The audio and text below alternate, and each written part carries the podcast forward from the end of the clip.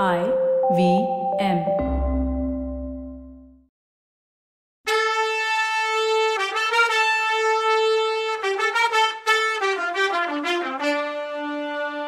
வணக்கங்க. நான் கவிதா பேசுறேன். வெல்கம் டு கதை பாட்காஸ்ட் சிவகாமியின் சபதம் இது எபிசோட் நம்பர் எழுபத்தி ரெண்டு. இந்த எபிசோடோட டைட்டில் பிட்சுவின் ஒற்றன் குண்டோதரன் புலிகேசி தம்பி விஷ்ணுவர்தனன் எழுதின ஓலையை படிச்சுட்டு இருக்கும்.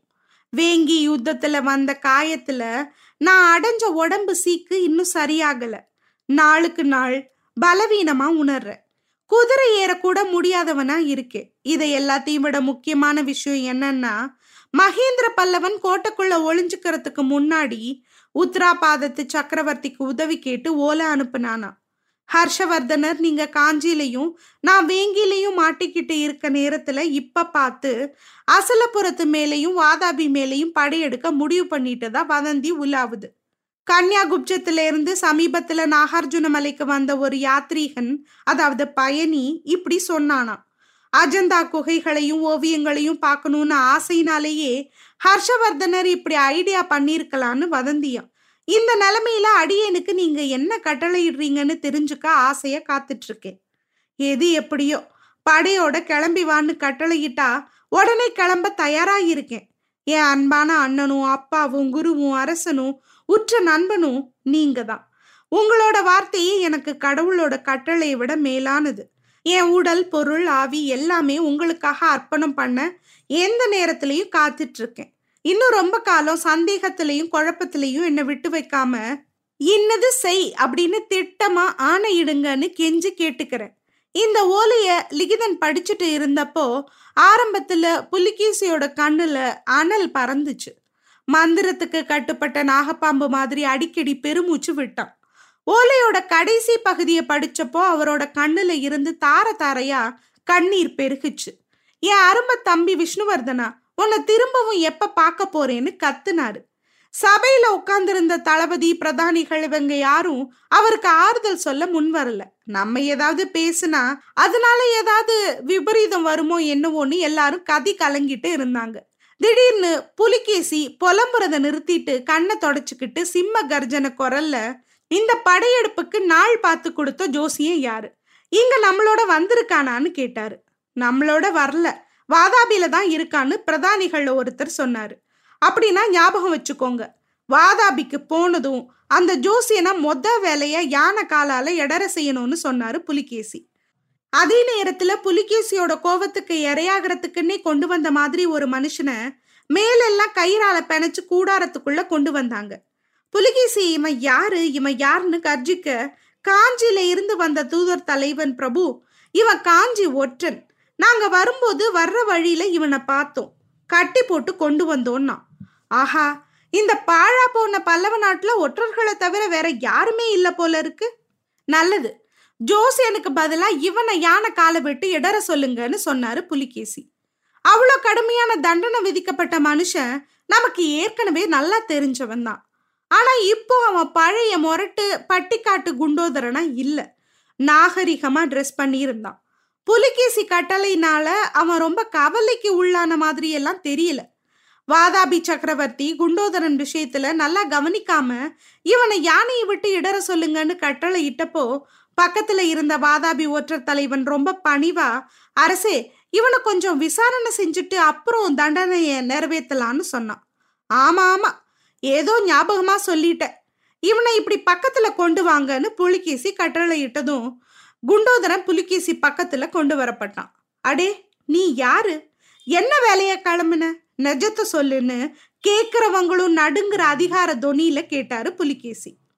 வாதாபி மன்னன் போன பதினெட்டு மாச காலத்துல தமிழ நல்லா பேசவும் பேசுறத புரிஞ்சுக்கவும் கத்துட்டு இருந்தாருங்கிறத இந்த இடத்துல நாம சொல்லணும். ஏற்கனவே வாதாபி நாட்டுல பேசின பாஷையில பாதி தமிழ் இருந்தது. தமிழ் மொழியை கத்துக்கிறதுல புலிகேசிக்கு கஷ்டம் ஒன்றும் கிடையாது. புலிகேசி கேட்ட கேள்விக்கு பதிலா குண்டோதரன் ஐயா நான் என்னோட அம்மாவோட பையன். கொள்ளிடத்துக்கு அக்கறையில திருவெண்காட்டுக்கு போகலான்னு கிளம்பினேன். திருவெண்காட்டு வைத்தியர்கிட்ட இருந்து மருந்து வாங்கிட்டு வர்றதுக்காக போறேன்னா? எதுக்குடா மருந்து? உனக்கு என்ன கேடு வந்துச்சுன்னு புலிகேசி கேட்டதும் குண்டோதரன் பயத்துல நடுங்குறவன் மாதிரி நடிச்சுட்டு எனக்காக இல்லைங்கய்யா. அம்மாவுக்கு மருந்து. என் அம்மா அவல் அடிக்கும் போது உரல முழுங்கிட்டா அதுக்காக தான்னா இந்த பதில் அங்க இருந்தவங்க சில பேருக்கு சிரிப்பு உண்டு பண்ணுச்சு. புலிகேசியோட முகத்திலையும் லேசா சிரிப்பு வந்துச்சு. என்னடா வளர்ற உன் அம்மா உரல முழுங்கிட்டாளான்னு அதட்டி கேட்டாரு. நெஜத்தை சொல்லுன்னாரு. இல்ல இல்ல. என் அம்மாவை உரல் முழுங்கிடுச்சுன்னா குண்டோதரன். அடே என்கிட்ட விளையாடுறியா? உன்னை என்ன செய்வேன் தெரியுமான்னு கேட்டாரு. ஐயா மன்னிக்கணும். உங்களை எல்லாம் பார்த்தா எனக்கு ரொம்ப பயமா இருக்கு. அதனால மனசுல ஒண்ணு இருக்க நாக்கு ஒண்ணு சொல்லுதுன்னா. இப்ப பயம் இல்லாம நிதானமா யோசிச்சு உள்ளதை உள்ளபடி சொல்லுன்னாரு. என் அம்மா அவல் இடிச்சப்போ உலக்க தவறி கையில விழுந்துடுச்சு. அதனால அம்மாவோட கையில காயமாயிடுச்சு. காயத்துக்கு மருந்து வாங்குறதுக்காக திருவன்காட்டு நமசிவாய வைத்தியர்கிட்ட போறேன்னா. இவ்வளவுதானே வேற ஒன்றும் இல்லையே. சத்தியமா சொல்லுன்னு புலிகேசி கர்ஜிச்சாரு. ஆமாய்யா சத்தியமா சொல்றேன். உலக்குக்கு தான் காயம் வந்துச்சுன்னு குண்டோதரன் உளர்னான் வாதாபி சக்கரவர்த்திக்கு திடீர்னு சிரிப்பு பீரிட்டுக்கிட்டு வந்துச்சு.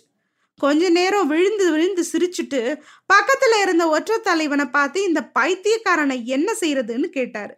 சக்கரவர்த்தி இவன் பைத்தியக்காரன்லாம் இல்ல காரிய பைத்தியமா தோணுது.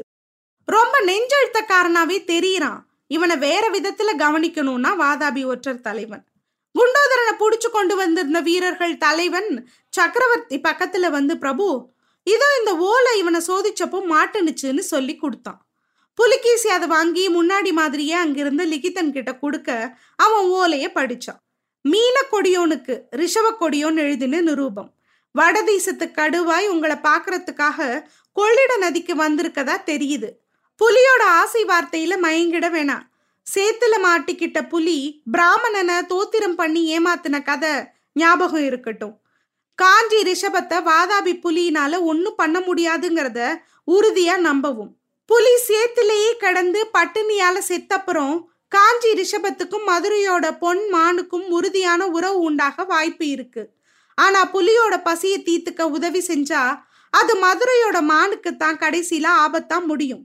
இதையும் மனசுல வச்சுக்கிட்டு நல்லபடியா நடந்து கொள்ளவும்னு எழுதியிருந்தது. இதை லிக்கிதன் படிச்சுட்டு வரும்போதே வாதாபி சக்கரவர்த்திக்கு அதோட உள்கருத்து என்னன்னு தெரிஞ்சு போச்சு. கோவத்தினால அவரோட உடம்பெல்லாம் நடுங்குச்சு. பல்ல நர நரன்னு கடிச்ச சத்தம் பக்கத்துல இருந்தவங்க எல்லாரையும் நடுங்க பண்ணுச்சு. குண்டோதரன் கொஞ்சம் முன்னால பயந்தவ மாதிரி நடிச்சு உரல் உலக்கையினெல்லாம் பேசினதையும் அதை கேட்டுட்டு தான் சிரிச்சதையும் நினைச்சப்போ உண்டான அவமான உணர்ச்சியானது புலிகேசியோட கோவத்துக்கு இன்னும் தூமம் போட்டுச்சு. அடே ஒற்றா வாதாபி புலிகேசியோடையா விளையாட துணிஞ்ச? கொண்டு போங்க இவனை. இவனை கண்ணை புடுங்கிட்டு கழுத்தை வெட்டி கழுகுக்கு போடுங்கன்னு கர்ஜிச்சாரு. இப்படி குரூரமான கட்டளை இட்டப்போ புலிகேசியோட கழல் போல செவந்த கண்ணுங்க குண்டோதரனை உத்து பார்த்துச்சு. அப்படி பார்த்த கண்ணுங்கள்ல திடீர்னு கோவம் தணிஞ்சு அளவில்லாத ஆச்சரியம் தென்பட்டுச்சு. ஏன்னா குண்டோதரனை வீரர்கள் இழுத்துட்டு போக ட்ரை பண்ணப்போ அவனோட தலை விசித்திரமான சில சமிஞைகளை செஞ்சுச்சு. உத்து கவனிச்ச புலிகேசிக்கு அந்த சைகைகள் ஸ்வஸ்திக சின்னத்தோட கோலமா இருந்ததுன்னு தெரிஞ்சுது. ஸ்வஸ்திக சின்னம்னு உடனே நமக்கு ஜெர்மனி நாசிக் கட்சி சின்னம் தான் ஞாபகம் வரும். ஆனா ஹிட்லரை பார்த்து பூர்வீக இந்தியர்கள் காப்பி அடிக்கல. அந்த நாள்ல புத்தர்களும் ஜைனர்களும் சில நேரங்கள்ல ஸ்வஸ்திக் சின்னத்தை யூஸ் பண்ணாங்கங்கிறது சரித்திர ஆதாரம் உள்ள விஷயம். அதனாலதான் புலிகேசி கண்ணுல ஆச்சரியம் தெரிஞ்சுது. நில்லுங்கன்னு சொல்லி புலிகேசி திரும்பவும் கத்துனாரு. இந்த ஒற்றன் கிட்ட நான் இன்னும் சில விஷயங்களை பேசணும். இவனை இங்கேயே விட்டுட்டு தனியா மத்தவங்க கூடாரத்துக்கு வெளியில போங்கன்னு கட்டளையிட்டாரு. சக்கரவர்த்தி கட்டளையை கேட்டதும் கூடாரத்துல இருந்த பல பேரு உடனே வெளியில போனாங்க. ஒற்றர் தலைவனும் இன்னும் சில பேரும் வெளியில போக தயங்கினப்போ புலிகேசி அவங்கள கோவத்தோட பார்த்து போங்கன்னு கர்ஜனை செஞ்சதும் அவங்களும் போயிட்டாங்க. தனியா நின்ன குண்டோதரனை பார்த்து புலிகேசி அமைதியான குரல்ல அப்பா நீ யாரு? யார்கிட்ட இருந்து வந்த? ரகசிய செய்தி ஏதாவது கொண்டு வந்து இருக்கியான்னு கேட்டாரு. ஆமா மகாபிரபு பிட்சு கிட்ட இருந்து தான் வந்தேன். செய்தி கொண்டு வந்திருக்கேன்னு சொன்னா குண்டோதரன். அப்படியா என்ன செய்தி கொண்டு வந்தேன்னு பரபரப்போட சொல்லிக்கிட்டே புலிகேசி சிம்மாசனத்துல இருந்து துள்ளி குதிச்சு எந்திரிச்சவர் சீக்கிரம் சொல்லு பிட்சு எங்க இருக்கார் நல்லா இருக்காரா? ஏன் இத்தனை நாளா செய்தி ஒன்னும் அனுப்பல? உன்கிட்ட என்ன சொல்லி அனுப்புனார்னு புலிகேசி சராமாரியா கேள்வியா அடுக்குனாரு. குண்டோதரனோட கண்ணுல திடீர்னு கண்ணீர் பெருகிச்சு. விம்மன குரல்ல சத்யாச்சிரையா என் குருநாதர் காஞ்சியில பாஷாண்டி பல்லவனோட சிறையில இருக்காருன்னு சொன்னதும் ஆஹா நான் உயிரோட இருக்கும்போது பிட்சு சிறையில இருக்கதா? என்ன ஒரு அவமானம்? காவி துணி போட்ட பிட்சுவ சிறையில போடுற அளவுக்கு மகேந்திர பல்லவன் அவ்வளோ நீசனா போயிட்டானான்னு சீருனாரு அப்புறம் எல்லாத்தையும் விவரமா சொல்லு. பிட்சு எப்படி சிறைக்கு போனாரு? நீ எப்போ எப்படி அவரை பார்த்த? என்ன செய்தி சொல்லி அனுப்புனார்னு கேட்டார். குண்டோதரன் உடனே ஏழு நாளைக்கு முன்னாடி போன வெள்ளிக்கிழமை அன்னைக்கு தான் அவரை பார்த்தேன். மத துரோகியும் குரு துரோகியும் பாஷாண்டியுமான மகேந்திர பல்லவன் தன்னோட நாட்டில் உள்ள புத்த பிட்சுக்களை எல்லாம் பிடிச்சி அடைச்சி வச்சிருக்க சொரங்க மண்டபத்துக்குள்ள பிட்சுவை பார்த்தேன். மன்னார் மன்னா முதல்ல பிட்சு சொல்லி அனுப்பின செய்தியை உங்ககிட்ட சொல்லிடுறேன். அது வரைக்கும் இந்த பாழு உயிருக்கு எதுவும் ஆபத்து வந்துடக்கூடாதுன்னு எவ்வளவோ கவலைப்பட்டுட்டு இருந்தேன். ஆஹா போன ஏழு நாள்ல இந்த ஏழைக்கு எவ்வளோ ஆபத்து வந்துச்சு? என் குருநாதரோட செய்திய உங்ககிட்ட சொல்லிட்டேன்னா அப்புறம் இந்த அற்ப உயிருக்கு என்ன வந்தாலும் கவலைப்பட மாட்டேன். உங்களை எப்படியாவது நேர்ல பாத்துடணும்னு என்னென்னலாமோ தந்திரம் பண்ணேன். உங்களை பார்க்க வேற விதமா முடியாதுன்னு நினைச்சு காஞ்சிலேந்து வந்த வீரர்கள் கிட்ட வேணும்னே மாட்டிக்கிட்டேன். பிரபு பிட்சு உங்ககிட்ட சொல்ல சொல்லி முக்கியமா நாலு செய்தியை சொல்லியிருக்காரு. அதை கேளுங்க. இவ்வளோ பீடிகையோட குண்டோதரன் புத்த பிட்சுவோட நாலு செய்திகளையும் வரிசை கிரமமா சொல்ல ஆரம்பிச்சான். முதலாவது செய்தி மதுரை பாண்டியனை நம்பவே வேணாங்கிறது. இந்த ஜெயந்தவர்ம பாண்டியன் தான் பிட்சுவை மதுரையில சிறையில புடிச்சு வச்சிருந்தவன். அந்த நேரம் மகேந்திர பல்லவனுக்கும் ஜெயந்தவர்மனுக்கும் ஏதேதோ அந்தரங்க ஓலப்போக்குவரத்து நடந்துச்சு. அவங்க ரெண்டு பேரும் சேர்ந்து ஏதோ துரோகமா சூழ்ச்சி செஞ்சிருக்கணும்னு பிட்சு நினைக்கிறதால பாண்டியன் கிட்ட சர்வ ஜாக்கிரதையா நடந்துக்கணும். அவனை முழுசா நம்பி எந்த காரியத்திலையும் இறங்கிடக்கூடாது ரெண்டாவது செய்தி கங்க நாட்டு துர்விநீதன் தான் பிட்சுவ மகேந்திர பல்லவருக்கு காட்டி கொடுத்து காஞ்சியில அவர் சிறைப்படுற மாதிரி செஞ்சவன். புலிகேசியோட கண்ணுல மண்ணை தூவுறதுக்காக பல்லவனோட சண்டை போடுற மாதிரி போட்டுட்டு படையோட ஓடி ஒளிஞ்சிட்டு இருக்கான். புலிகேசி வாதாபிக்கு திரும்பி போகாதபடிக்கு செஞ்சுட்டா தன்னோட மருமகன் விஷ்ணுவர்தனன் சளுக்க நாட்டோட ஏக சக்கராதிபதியா ஆயிடுவான்னு கங்க மன்னன் அந்தரங்க ஆசை வச்சிருக்கான். நேரம் வந்ததும் துரோகி துர்விநீதனுக்கு தகுந்த தண்டனை கொடுக்கணும். மூணாவது முக்கியமான விஷயம் பிட்சு சொல்லி சொன்னது என்னன்னா மகேந்திர பல்லவன் ஹர்ஷவர்தன சக்கரவர்த்திக்கு ஏதோ இல்லாததும் பொல்லாததும் எழுதி ஓலை அனுப்பியிருக்கதா தெரிய வருது. அதை பத்தின உண்மையை தீர விசாரிச்சு முடிஞ்சதை செய்யணும். மகேந்திர பல்லவன் இன்னும் ஒரு வருஷத்துக்கு கோட்டைக்குள்ள கஷ்டம் இல்லாம இருக்க முடியும். அவ்வளோ உணவுப் பொருள் சேமிச்சு வச்சிருக்கான். இந்த நிலைமையில காஞ்சி முற்றுகை இன்னும் நீட்டிச்சுக்கிட்டு இருக்குது. நல்லதா? இல்ல திரும்பவும் ஒரு தடவை கோட்டையை கைப்பற்ற ட்ரை பண்றது நல்லதான்னு யோசிச்சு முடிவு பண்ணணும். நாலாவது எல்லாத்துலேயும் முக்கியமா பிட்சு சொல்ல சொன்னது இதுதான்.